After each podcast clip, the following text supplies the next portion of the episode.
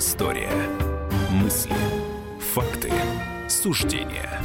Здравствуйте, друзья. Предысторию традиционно вспоминают Иван Панкин, мой коллега Павел Пряников, историк, журналист, основатель портала и телеграм-канала «Толкователь». В прошлом США уже вели настоящую экономическую войну против СССР, многие этапы которой, как под копирку, повторяют сегодня. Впервые о существовании целой стратегии по разрушению советской экономики рассказал один из ее авторов, Роджер Робинсон. С 82 по 85 он был старшим директором по экономическим вопросам в Совете национальной безопасности США. Тайный план экономической агрессии Америки состоял из нескольких пунктов. Первый — жесткое ограничение поставок газа и нефти из СССР в Европу. Зависимость от наших энергоресурсов должна была быть минимальной. Второй пункт деньги, не субсидировать СССР, не давать взаймы и срочно потребовать вернуть долги по кредитам. И, наконец, третий пункт. Убедить Саудовскую Аравию качать больше нефти, чтобы резко снизить ее цену и тем самым ограничить доходы Советского Союза от ее продажи. Вот такая небольшая предыстория. Сейчас мы по пунктам разберем. Во-первых, предлагаю несколько слов тебе, Павел, сказать, кто такой этот Роджер Робинсон, который а... с 82 по 85 да. был старшим директором по экономическим вопросам в Совете нацбезопасности США. Это напомню. бывший банкир, финансист, работавший э, в ряде американских университетов. Такой типичный американский, я бы сказал, технократ, эксперт и политолог вот в одном одном лице, а, который не только занимается политикой, но и занимается аналитической работой, а, занимается контактами с различными влиятельными группами лиц. Тот же Робинсон рассказывал, что, а, например, у него было много контактов вот с теми самыми банкирами, которые сотрудничали с Советским Союзом. И скажем, у горячих голов в Рейгановской администрации, в первую очередь это Э, глава ЦРУ Билл Кейси, э, глава Минобороны Вайнбергер, у них э, было, ну, такое, я бы сказал, совсем как у военных и спецслужбистских людей, простое решение. Давайте не давать кредиты Советскому Союзу. Просто так.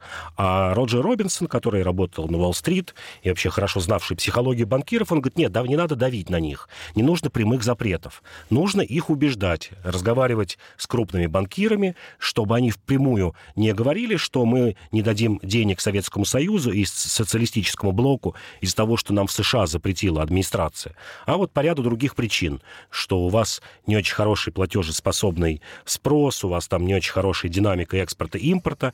И если с э, Советским Союзом это выгорало не в полной мере, то социалистическим блоком, со странами, входящими в СЭФ, это вот э, проходило именно по сценарию Робинсона, который посоветовал банкирам, частным банкирам, это крупные банки американские, потребовать, например, досрочных выплат от, э, в первую очередь, Польши, Румынии и ГДР, досрочных выплат внешнего долга. Это серьезным образом сказалось на экономике социалистических стран. И Робинсон был не один такой. Вот чем отличается администрация Рейгана от прочих администраций, например, Картера, который, кстати говоря, первым начал экономические санкции против Советского Союза, отличается от администрации Рейгана тем, что он действительно очень много власти дал политологам и экспертам. Вот если до этого принимали решения ну, такие госчиновники на уровне главы Пентагона, главы ЦРУ, там, министров, то здесь пришли люди из университетов, академические люди, вот которых он вел в Совет национальной безопасности. То есть, э, в принципе, развязал такую информационную войну? Не информационную, я бы сказал, аналитическую. Больше, больше дал воли аналитики. Политологи-то политологи чем занимаются? Ну, и Они этим тоже. по радио конечно, и по конечно. Но кроме этого планируют, анализируют.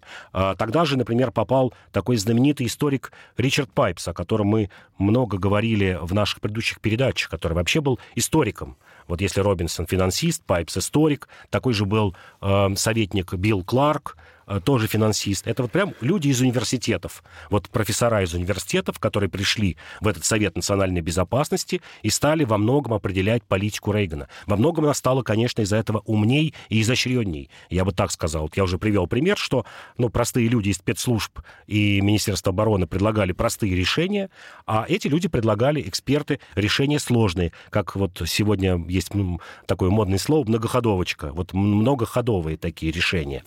А, например, кроме вот как здесь уже говорили, была еще очень сложная игра, связанная с Саудовской Аравией, в которой э, принимали участие лучшие специалисты по Ближнему Востоку для того, чтобы э, найти ключик к королю Саудовской Аравии. В чем состояла задача американской администрации? Заставить Саудовскую Аравию начать качать как можно больше нефти, чтобы на рынке, на мировом рынке нефти был ее переизбыток. я вот, забегая вперед, сразу скажу, э, как это выглядело в цифрах.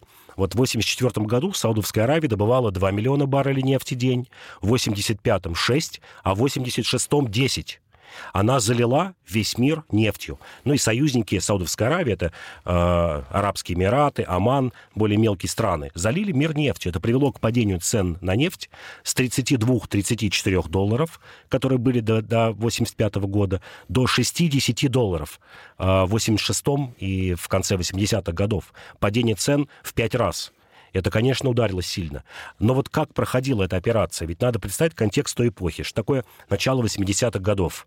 У США плохая репутация в арабском мире и вообще, скажем, в международной политике, потому что в 70-е годы США проиграли Вьетнамскую войну, США проиграли фактически противостояние с Ираном, в 79 году, там, когда совершилась исламская революция. США до этого проиграли войну ОПЕК, когда ОПЕК навязал блокаду нефтяную всему западному миру. И в целом в арабском мире было э, отношение к США, что это такой большой шайтан. Да, мы как бы признаем его силу, но не признаем его, ну, скажем так, идеологическую роль в нашей некой борьбе. И вот это была многоходовая операция, начатая уже э, еще при Картере, 79 год, конец 79 года, когда около одной тысячи вооруженных людей захватывают Мекку. Вы представляете, что это такое э, исламская святыня? Приходят террористы и захватывают Мекку. Американцы обернули это так, что это люди из Ирана и Ливии, направляемые Советским Союзом испугали саудитов. Далее, с 81 по 83 год, а, э, и здесь, кстати, скажу, что это была спецоперация ЦРУ, конечно, не Ливии, не Ирана. С 81 по 83 год американцы находят отморозков иранцев, которые начинают нападать на танкеры с нефтью в Персидском заливе. И опять говорят саудитам, смотрите, это Иран, который направляет Советский Союз, а, понятно, у них давняя вражда шииты-сунниты. Далее, война в Афганистане. Американцы убеждают Саудовскую Аравию и других арабов, что следующий будете вы, что сейчас Советский Союз победит в Афганистане, дальше он идет в Иран и дальше к Персидскому заливу. И вот США буквально за 3-4 года смогли переубедить арабский мир, который видел в них врагов, он стал видеть в них союзников, потому что якобы Америка ведет священную борьбу за мусульман в Афганистане, Америка вот предотвращает теракты Ирана и Советского Союза в арабском мире. Вот такая многоходовая операция, которую проводили люди, хорошо знающие Ближний Восток. Вот те самые востоковеды, политологи, историки, которые знали, как подобраться, ну вот что называется, к струнам, а, к душе а, правителей на, в арабском мире. Если мы говорим о начале-середине 80-х, то получается, что США добились своей цели. СССР распался. Добились, да, добились своей цели своей цели добились. А, этих точек еще было гораздо больше. Рейган, когда планировал эту операцию, вот тот же Пайпс или там Билли Кларк, Робинсон говорили, их вот планирование было, что, правда, чуть позже, что СССР развалится в 90... Не, не развалится, капитулирует. Никто не думал о развале, капитулирует. В 92-94 году. Вот они планировали 10 лет. Вот активная фаза операции началась конец 81-го, начало 82-го. Планировали, что 10 лет у них займет борьба против Советского Союза. То есть Но оказалось именно, раньше. именно рассчитывали на то, что а, как, как они себе представляли капитуляцию? Что это значит? Ну, ну вот, не белый же флаг подняли. А представляли так, Горбачева еще не было. Это вот, и повторю, нач... операции начались активные 81 82 ну, до 85 -го года. И, и даже раньше, в январе 80 -го года, Картер, еще Картер, президент, подписывает указ о запрете экспорта зерна в Советский Союз и о запрете экспорта высокотехнологичной продукции, которая использовалась, например, в машиностроении. Они планировали, э, что Советский Союз пойдет на односторонние повторяю, односторонние уступки по вооружениям, то есть мы откажемся от какой-то части ракет. Советский Союз пойдет на то, что предоставит, как они думали, свободу восточноевропейскому блоку, потому что его невозможно содержать уже было, денег нет. И Советский Союз объявит внутренние свободы, в первую очередь, ну, как американцев, таких до сих пор сильно верующих людей, объявит, например, религиозную свободу в Советском Союзе. И дальше уже, что называется, процесс демократизации э, пойдет сам собой. Продолжим через пару минут. В студии Иван Панкин, Павел Пряников, историк, журналист, основатель портала и телеграм-канала «Толкователь.ру».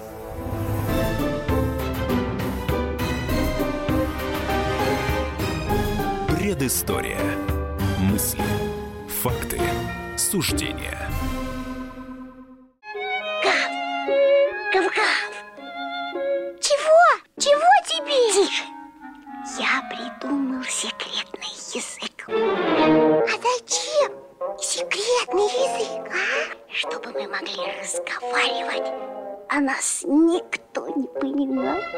Учитесь понимать своих питомцев. В эфире радио «Комсомольская правда» советы ветеринара Ильи Середы. Слушайте программу «Вот такая зверушка» каждую субботу с 5 вечера по Москве.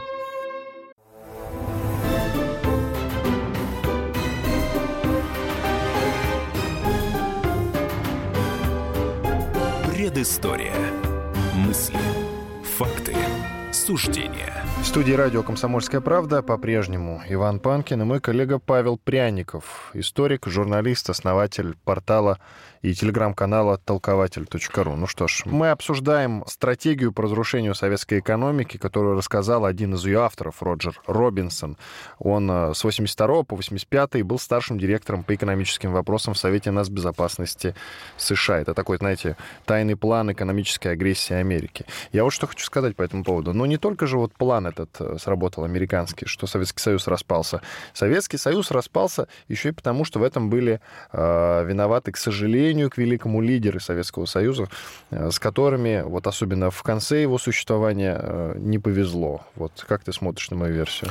Да, я думаю, именно, именно так и ну, было. и Горбачев был мягкотел. Да, я думаю, именно так и было, потому что советские лидеры ну, я бы сказал, это были люди устаревшие, люди, которым за 70 лет, если мы вспомним и Брежнева, Которые не умели и вести Черненко, и политическую Рейгана, борьбу. И, и это, и не понимали, что мир меняется, что действительно ничего, например, страшного не будет в том, что если разрешить, ну, там, религиозность, отправлять человеку свободно религиозные обряды. Формально в Советском Союзе это было, но, например, не приветствовалось среди партийных людей или там комсомольцев. А какую-то мелкую частную собственность. Даже вот то, что было а, среди наших соседей по социалистическому блоку в Восточной Европе. Ведь, например, в Польше, в, в Чехословакии, в Венгрии было мелкое землевладение. Ну, то есть до одного-двух гектаров земли ты мог иметь, быть мелким фермером. А, было а, мелкое предпринимательство, ну, на уровне сфер услуг, например, там ремонт обуви какой-нибудь, ремонт телевизоров, вот на таком уровне. А, разрешались э, чуть больше контактов с Западом. Например, и телевидение в ГДР, и в Венгрии, и в Чехословакии транслировало какие-то передачи, например, западные, ну, скажем, концерты, поп-музыку. Вот глупость была, к примеру, у Черненко в 1984 году запрещать рок-музыку, разгонять рок-клубы, запрещать выступления э, э, рок-групп. Жили какими-то вот прошлыми, Да, вчерашними, что называется, постулатами. Конечно, конечно. Тем более, ну, какие-то безобидные группы, типа «Машина времени» или «Аквариум», которые или не призывали каким-то переменам, ну, как и большинство рок-музыкантов. Вот какие-то в таких мелочах вот не могли понять того, что, ну, время ушло, нужно жить по-новому. Это раз. И второе, конечно же, а, я бы сказал, не оценили полноту угроз э, американцев вот не, не, не появилась хорошего аналитика и, может быть, хороших разведданных, которые тогда бы сказали в 84-85 году о том, что программа американцев СОИ, стратегическая оборонная инициатива, это блеф. То есть, что это подразумевает, кратко скажу, что американцы запустят сотни спутников на орбиту с мощными лазерами, и эти лазеры будут уничтожать э, наши ракеты э, сразу при взлете. То есть мы не сможем ничем отметить Америки, если она пустит на нас ядерные ракеты, ракеты с ядерными боеголовками. Это оказалось блефом. Вот как удалось провести, я до сих пор не могу понять. Э, ну, в, вроде бы отличная разведка, которая поставляла много материалов, ну, скажем, таких труднодоступных для того времени, тот же промышленный шпионаж. Но вот как не смогли распознать, что эта программа блеф, и, между прочим, об этой программе предупреждал академик Сахаров Горбачева. Первое, что когда вот Горбачев разрешил ему вернуться в начале перестройки из Нижнего Новгорода, из ссылки, он говорит, передайте Горбачеву, а потом я ему еще и сам скажу, что программа американцев СОИ блеф, что ее невозможно создать при нынешних технических условиях. Нет таких условий. То есть ее э, а в эту программу верили и во время перестройки до конца 80-х, до начала 90-х годов. Я вот хотел только сказать, что на самом деле мы Соединенным Штатам вообще-то не уступали. Нет, Абсолютно. конечно. Это вот какая-то вот элементарная глупость в каких-то таких вот мелочах, да, вот, вот рок-музыка, еще какие-то вот совершенно э, нелепые такие маленькие вещи, да, ветряные мельницы, которые зачем-то искусственно создавались и с которыми русские люди зачем-то вынуждены были бороться, да. Причем вот если бы этого не было, потому что это, очевидно было, что это уже не работает. Конечно. Что 80-е годы, что нужно меняться. Конечно. Нужно жить по-другому. Ну что ж, ну, к сожалению, имеем то, что имеем. Точнее, имели то, что имели. Сейчас-то уже глупо говорить о том, что вот, да. жалеем, что распался Советский Союз. Сейчас, когда мы уже живем в другой стране и даже э, не можем себе представить, да, вот что было бы, если бы Советский Союз остался. Поэтому, ну и не будем фантазировать на эту тему. Тут есть еще другой аспект в том, что касается тайных войн США против СССР. А, есть история, э, что ЦРУ развалило коммунистическое правительство, например, Э, в Польше. Вот в США вышла подробная книга даже о секретных политических спецоперациях Вашингтона против Москвы. Павел, я так понимаю, внимательно изучил. Да, а Польша была выбрана болевой точкой, одной из болевых точек, вторая это Афганистан. И э, в Совет национальной безопасности как раз в начале 80-х годов долго смотрел, кто же станет вот тем троянским конем, который начнет изнутри э, разрушать единство, как-то считалось, социалистического блока. Делали сначала ставку на Румынию. Румыния, потому что имела ну, такие тяжелые отношения с Советским Союзом. Она во многом отвергала какие-то идеи Советского Союза. А, например, Румыния единственная из соцстран продолжала общаться с Израилем. У него были неплохие отношения с США. Но поняли, что Румыния не, не та страна, не тот потенциал у нее. И а, дальше думали, что, возможно, это будет... Ну, кстати, мы видели Чехословакия, 68 год, Венгрия, 56 Вроде все попробовали. Думали, может быть, ГДР, но в ГДР была довольно-таки сильная а, спецслужба Штази и приняли решение, что самое слабое место — это Польша. А, Польше, не знаю, повезло или не повезло полякам, может быть, повезло, но остальному социалистическому блоку не повезло, что в тот момент стал папой римский а, Иоанн Павел II, этнический поляк. И, кстати, это вообще такая большая редкость, потому что до недавнего момента в основном посты Папы Римского занимали итальянцы. Вот сегодня мы видим, что изменилось. Там и аргентинец, и немец был. Но вот Папа Римский, поляк, это прям было, ну, что-то такое из ряда вон выходящее. Скорее, конечно, был такой политический, что называется, подтекст. Не повезло Советскому Союзу, что в Польше довольно-таки был, ну, как-то считалось, слабая коммунистическая партия. В ней было много людей, которые отринули довольно-таки значительную часть польского общества э, в 1948 году, когда они разрешили иммигрантам из э, польского правительства в Лондоне вернуться. То есть было какое-то чувство вины. Вот э, у чехов, у венгров были такие же правительства в изгнании, но вот в Польше тяжелее всего это переживалось. И, конечно же, это профсоюз «Солидарность». Это вот рабочее движение, которое возникло на верфях на Балтийском море в Гданьске, а, которые поначалу, вот что интересно, заявляли о том, что они хотят возвратиться к чистому социализму. Это вот очень похоже на многие диссидентские движения в Советском Союзе, особенно на начальном этапе 50-е, 60-е годы, до появления, скажем так, либеральных идей в 70-е годы. А, это требование возвратиться к ленинским принципам. Ну, в принципе, Хрущев это декларировал. И постепенно это движение рабочее переросло в мощное антиправительственное э, противостояние.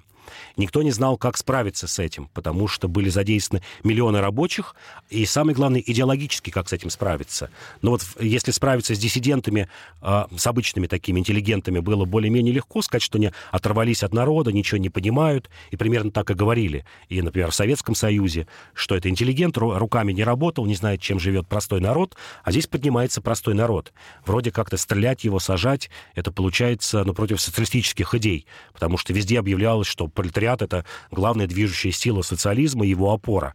То есть вот Польша была вот по этим показателям очень слабым местом. Сильное рабочее движение, сильная католическая церковь, а, и, скажем так, большие контакты польского общества с поляками в эмиграции, потому что огромное количество поляков э, было в Канаде, в США, сильные лобби, вот я бы так сказал. Можно, например, вспомнить, что один из ястребов-политологов, Бжезинский, это выходец из Польши, Ричард Пайпс, Генри Киссинджер, это все люди, вот такие ястребы вокруг Рейгана и прочих людей, выходцы из Польши. Ну и надо, конечно, сказать историческую нелюбовь Польши к... И это тоже. Непредрасположенность к, к России, ну, к Советскому Союзу и к России в частности. И это тоже, да. И даже, кстати говоря, в начале 70-х годов тема Катыни, о которой в Советском Союзе мало кто знал, она поднималась в Польше постоянно, потому что, ну, были десятки тысяч родственников, а, которые часто просили посетить могилы, ну, или там места захоронения под Смоленском. Им этого не давали делать, и это Хотя тоже... они вот... были частью социалистического блока. Да, да. Ну, тогда все логично. Это опять одна из э, просчетов, к сожалению, Советского Союза. Нелепая, но тем не менее. Иван Панкин и Павел Пряников, историк, журналист, основатель портала «Толкователи», телеграм-канала в частности. Прервемся на 4 минуты, после этого продолжим. О тюленях войнах будем говорить э, между Советским Союзом и Норвегией.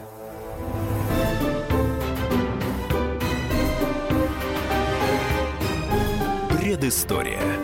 Мысли. Факты. Суждения. The time for empty talk is over. We will make America great again. Это все мы слышали. А что на самом деле происходит в США? Реальные новости, курьезы и события, которые нигде, кроме Штатов, случиться не могут. Как они там за океаном вообще живут? Разбираемся в программе «Не валяй дурака Америка» с Марией Берг и Александром Малькевичем. Слушайте и звоните по понедельникам с 12 часов по московскому времени.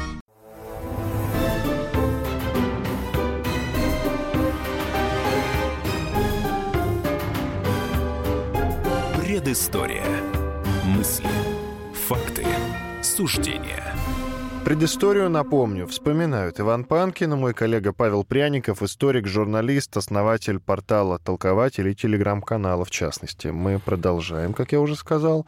Будем говорить в этой части о советско-норвежской тюленьей войне. В 1920 год отправляемся. Тогда сотни норвежских промысловых судов вторглись во внутренние воды РСФСР.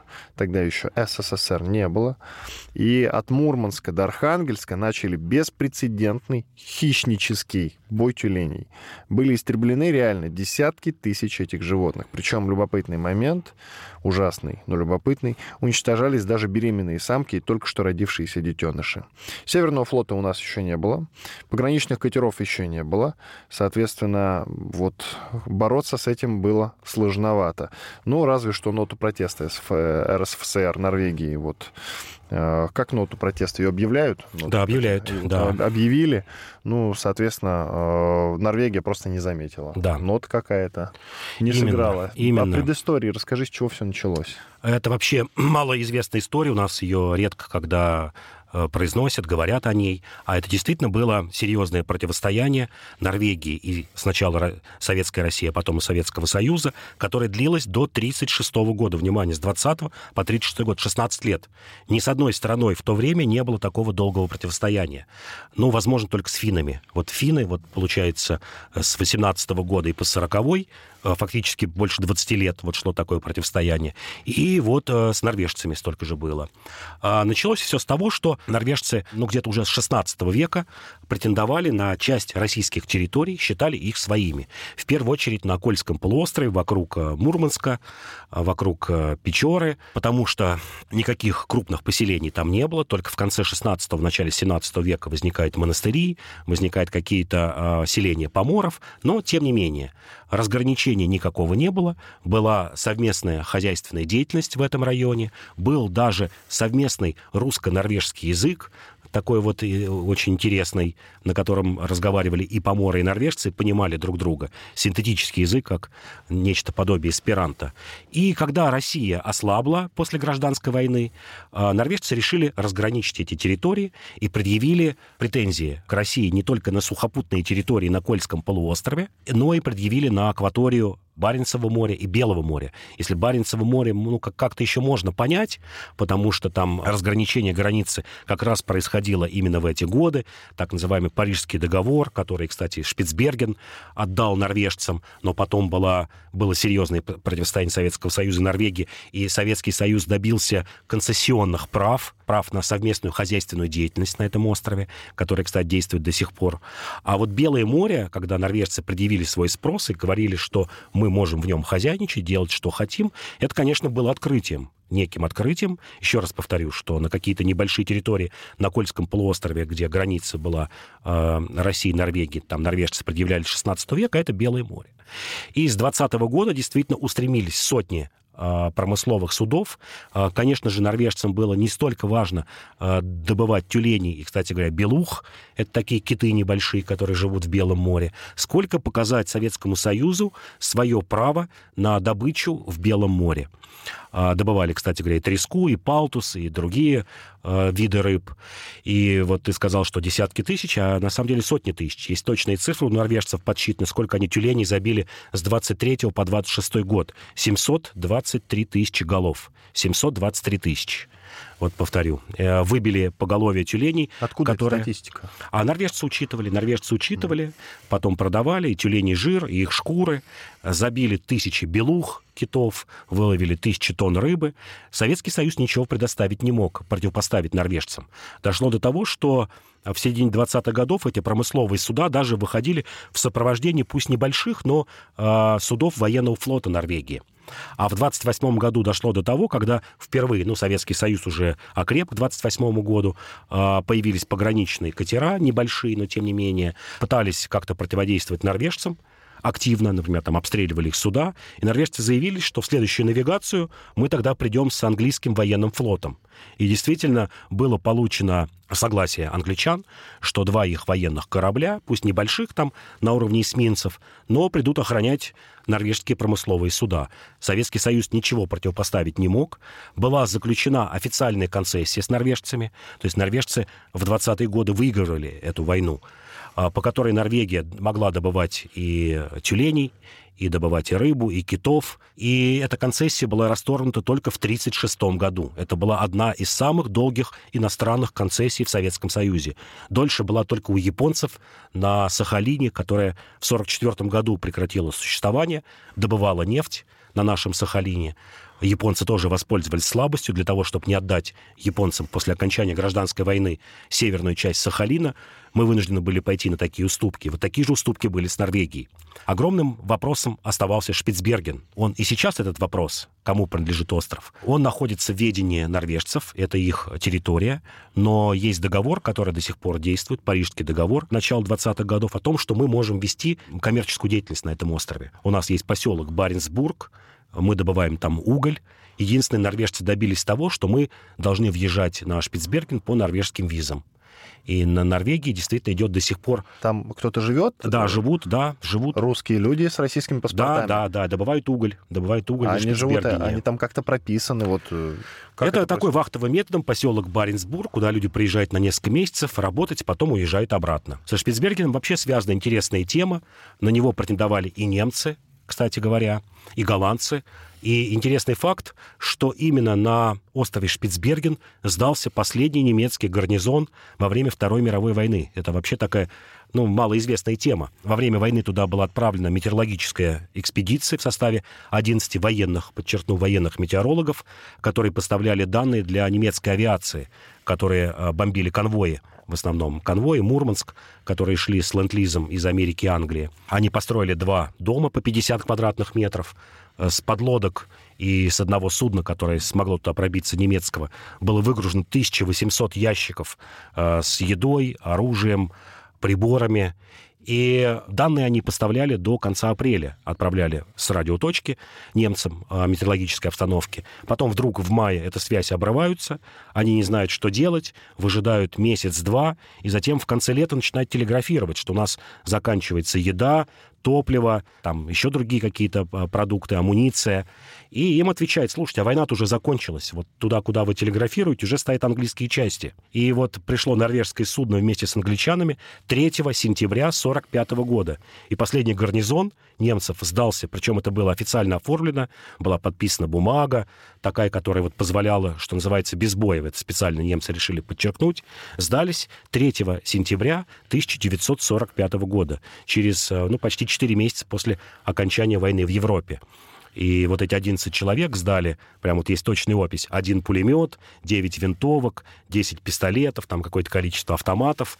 И еще, кстати, немцы радовались, что а, попали в английскую зону оккупации. Очень боялись, что первыми а, засекут их сигнал со Шпицбергена наши суда, и тогда немцам придется в плен отправляться в Советский Союз, а не к англичанам. И у Норвегии территориальные претензии к, к России а, шли до начала 21 века. Ведь мы только в 2010 году подписали договор о разграничении акватории Баренцева моря. 175 тысяч квадратных километров, которые считались нашими. Половина отошла норвежцам, половина нашим. И я думаю, что это не финал. Я думаю, что у норвежцев будут какие-то претензии и на территории Кольского полуострова, потому что там считается, что территории, хотя вроде бы официально разграничены, но норвежцы претендуют на несколько километров вглубь перенести. И я думаю, что возникнет эта история со Шпицбергеном, опять же, э, что он должен принадлежать только одним норвежцам. То есть мы, конечно, думаю, что с этим еще столкнемся. А я думаю, откуда у постоянной претензии у норвежцев по отношению к России? Напряженность ощущается. Это да. У них у шведов. Вот у датчан почему-то в меньшей степени. Да, Но из норвежцев звучат, как правило, такие самые тревожные новости, прям на уровне с Прибалтикой. Именно, Постоянно именно. их политики делают какие-то странные заявления в адрес России. Казалось бы, да, мы их не трогаем. Угу. И шведы тоже подхватывают. Именно. Датчане, кстати, вот, вот в Дании тишина почему-то. Да, да. Даже если посмотреть норвежскую культуру, современные норвежские сериалы, знаменитый сериал «Оккупация», есть еще несколько сериалов, которые я посмотрел, э, норвежские, и везде обыгрывается тема страха перед Россией. Например, в одном норвежском сериале говорится, что весь север Норвегии опутан русскими шпионами, э, там огромная шпиономания. Но здесь надо, конечно, заметить, что Норвегия, в отличие от Швеции и Финляндии, в числе первых вступили в НАТО в конце 40-х годов, и страх перед советской оккупацией. Возможно, это связано в том числе и с тем, что во время Второй мировой войны мы вошли, вся Северная Норвегия была заполнена нашими войсками, освобождала норвежцев, и, может быть, с этого времени сохранился какой-то страх. Вот ты правильно заметил, у шведов, хотя у шведов тоже э, такая вот мания есть, по поводу есть, подводных но... лодок. Есть, но Особенно. меньше, чем от норвежцев. Меньше, чем от норвежцев, да. У норвежцев э, довольно-таки серьезная, военизированная, я бы сказал, такая гражданская милиция на севере Норвегии, которая вот готова держать оружие в случае оккупации, как они считают. Более того, здесь нужно заметить важный факт, который тоже у нас как-то слабо артикулируется. Норвежцы и шведы активно участвуют во всех э, международных операциях американцев. Например, э, в Афганистане сотни норвежцев и сотни шведов прошли вооруженное обучение, участвуют в составе сил международной коалиции. Более того, я слышал, э, читал много отзывов о э, американцев, об их союзниках, вот кто присутствует в Афганистане сегодня. А присутствовало там в общей сложности в определенный момент около 50 стран там, как мы уже вот в одной из передач говорили, до сих пор, например, довольно-таки большой немецкий контингент, около 7 тысяч. Там есть и бельгийцы, англичане, практически все страны НАТО. И вот отзывы американского командования самые лучшие о норвежцах. Они считают, что норвежский спецназ второй после американского по уровню выучки, по уровню подготовки. Очень хвалят, например, шведов как связистов, а как людей, обращающихся вот с какими-то техническими средствами, с пеленгацией, с радарами. То есть скандинавы довольно-таки серьезно до сих пор хорошо подготовлены в военном отношении. Вот это сохранилось, наверное, ну, со средних веков. Вот это вот место раздора Кольский полуостров и Карелия. Это есть и у финнов сегодня. У датчан, ты правильно заметил, как-то этого нет. Хотя у датчан в основном претензии, кстати говоря, если есть, они к, к эстонцам, потому что исконные датские земли, это вот остров Саарема, часть э, эстонского побережья, а вот у трех скандинавских остальных стран а, действительно серьезные какие-то страхи перед вторжением Э, вот что раньше Советского Союза, а теперь России. С момента образования э, РСФСР, а затем и СССР, у кого из скандинавских стран еще были претензии к Советскому Союзу? Ну, кроме финнов, про финнов мы да, говорили. Да, финны. А шведы, конечно, все хорошо понимали, что чем это может закончиться. Шведы помнили свой 18 век, и после этого ушли в такой в затяжной нейтралитет, поняли, что такое российско-шведские войны. Норвегия, Финляндия, ну, пожалуй, больше, конечно, ни у кого такого нет. У шведов, как мы уже говорим, более-менее тихо, спокойно. Иван Панкин и Павел Пряников, историк, журналист, основатель портала и телеграм-канала «Толкователь». Оставайтесь с нами.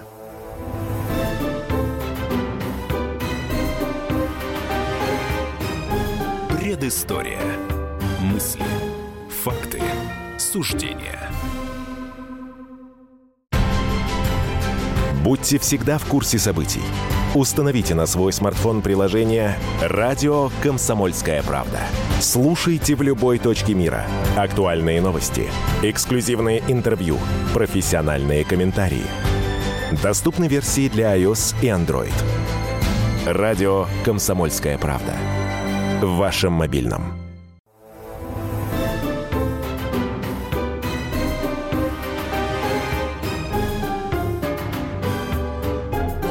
Предыстория. Мысли.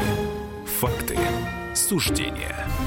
Иван Панкин и Павел Пряников, историк, журналист, основатель портала толкователь.ру и телеграм-канала. В частности, тоже подписывайтесь и читайте там. Много всего интересного. В общем, сейчас мы в рамках нашего цикла традиционного о правителях России будем говорить про Елизавету. Дошла очередь и до нее. Императрица Елизавета Петровна взошла на престол в 1741 году. Темной ноябрьской ночью дочь Петра I подняла гренадеров Преображенского полка. «Вы знаете, кто я?» – спросила она солдат. «Хотите следовать за мною?» «Как не знать тебя, матушка-цесаревна? Да в огонь и в воду за тобою пойдем, желанная!» – хором ответили солдаты. Так Елизавета Петровна провозгласила себя императрицей – она продолжала политику преобразований Петра I. Для оживления торговли между российскими регионами были ликвидированы внутренние таможенные пошлины, но повышены сборы при заключении внешнеторговых сделок. Были основаны первые русские банки – дворянский, купеческий и медный. В период царствования Елизаветы Петровны впервые за сотни лет в России не применялась смертная казнь – Вместо этого преступника били кнутом, вырывали язык, ссылали в Сибирь и конфисковывали имущество. Несладко жилось солдатам и крепостным крестьянам.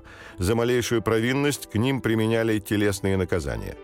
Наряду с этим Елизавета Петровна заботилась о соблюдении правил дорожного движения и вежливости. В 1744 году она подписала указ о запрете быстрой езды по большим городам – а вот тех, кто нецензурно выражался в общественных местах, нещадно штрафовали. Елизавета Петровна правила 20 лет. Можно ли ее сравнить с Екатериной, наверное, тоже поговорим, да? Угу. Но вообще, потому что вот Елизавету тоже часто называют такой центральной правительницей. Но я, правда, не знаю, вот честно говоря, чем ее выделить. Все-таки Екатерина, как правительница, будет посильнее. Да. Но, да. но про Елизавету Да, давай. про Елизавету. Елизавета характеризует собой возвращение к Петровской эпохе. Она об этом говорила и всегда сама, и подчеркивала, что я дочь своего отца и буду продолжать его дело. У России заканчивалась 17-летняя передышка после смерти Петра с 1720 1905 года по 1742 год, во время которого было правление Екатерины I, и Анны Иоанновны, и Петра II. Эти 17 лет характеризовались тем, что Россия была сосредоточена на восстановлении экономики, на восстановлении бюрократического аппарата, на приведении дел в порядок. Этим же отличалась и Елизавета.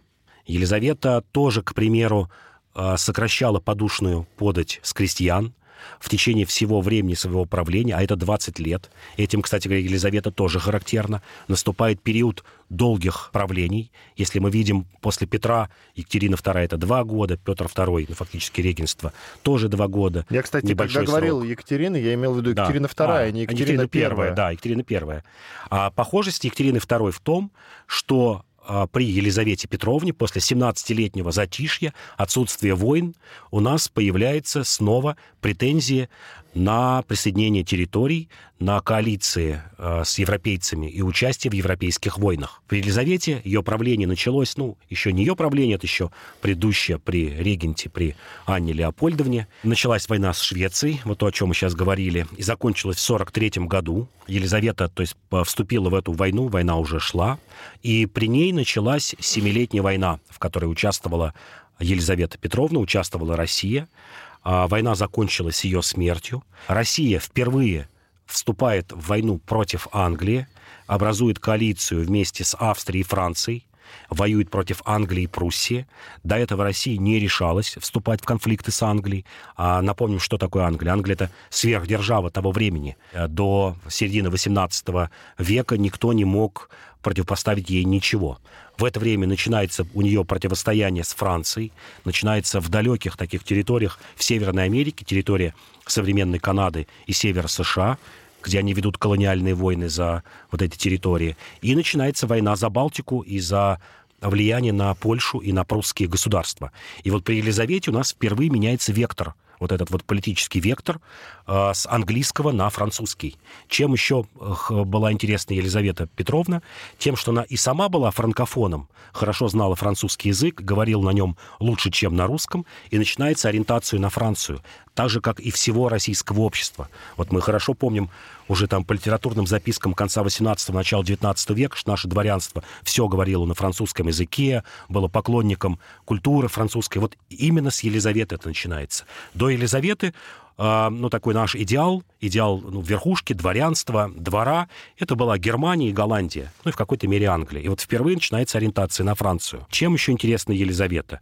При ней начинается впервые, я бы сказал, очень мощный, конечно, процесс создания гимназий, университетов. Впервые появляется гимназия в Москве, в Казани в 1750-е годы и, конечно же, Московский университет. Вот несмотря на прогрессивность Петра, на то, что он понимал важность образования, он не успел сделать вот эти вот институции, как сейчас говорят, образовательные, в первую очередь университеты. А все образование, которое ты мог получить, ты только мог поехать в Европу, чем и занимался Петр, когда посылал детей дворян учиться в Голландию, в Германию, там, в Англию. Мы вспомним, что, например, звезда Михаила Ломоносова как раз восходит при Елизавете Петровне, которая начинает оказывать ему протекцию. И помним, что университет он кончал как раз и в Германии.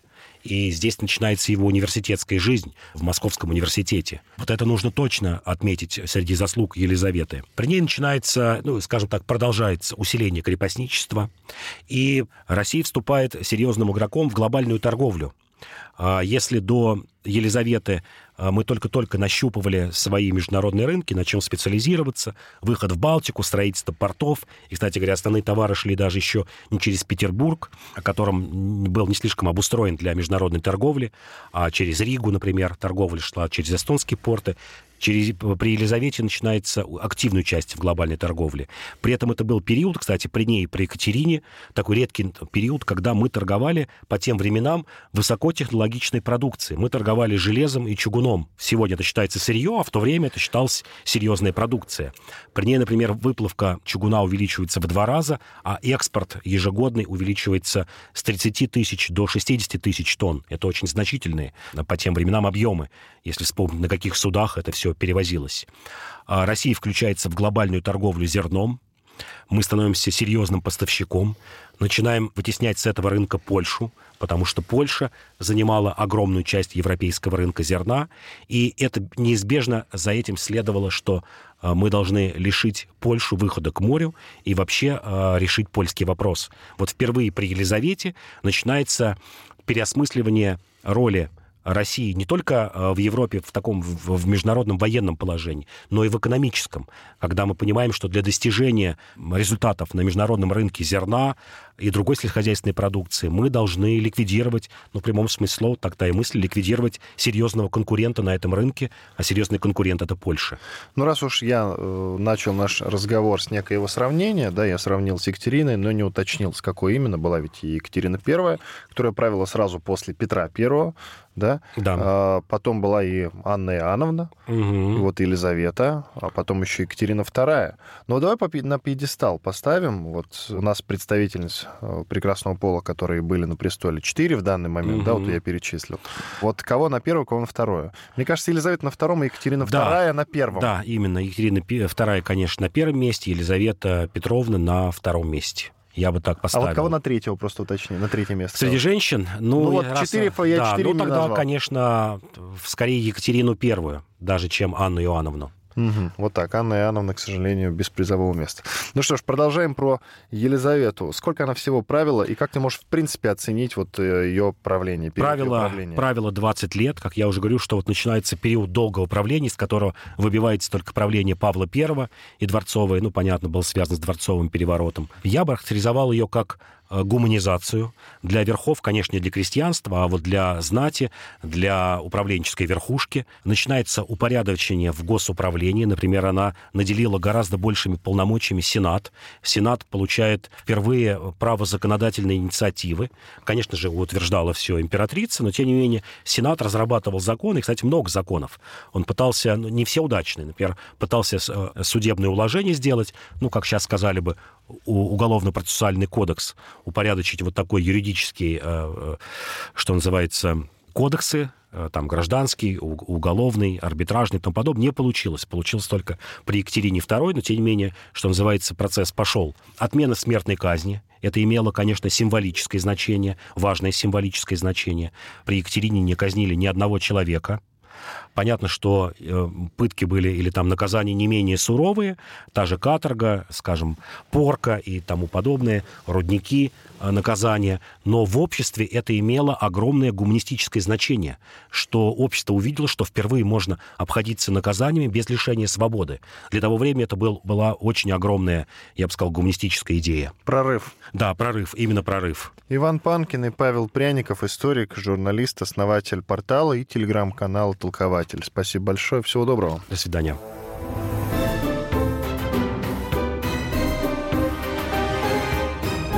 Предыстория. Мысли. Факты. Суждения. Британские ученые доказали, у тех, кто слушает подзарядку, в два раза медленнее садится телефон.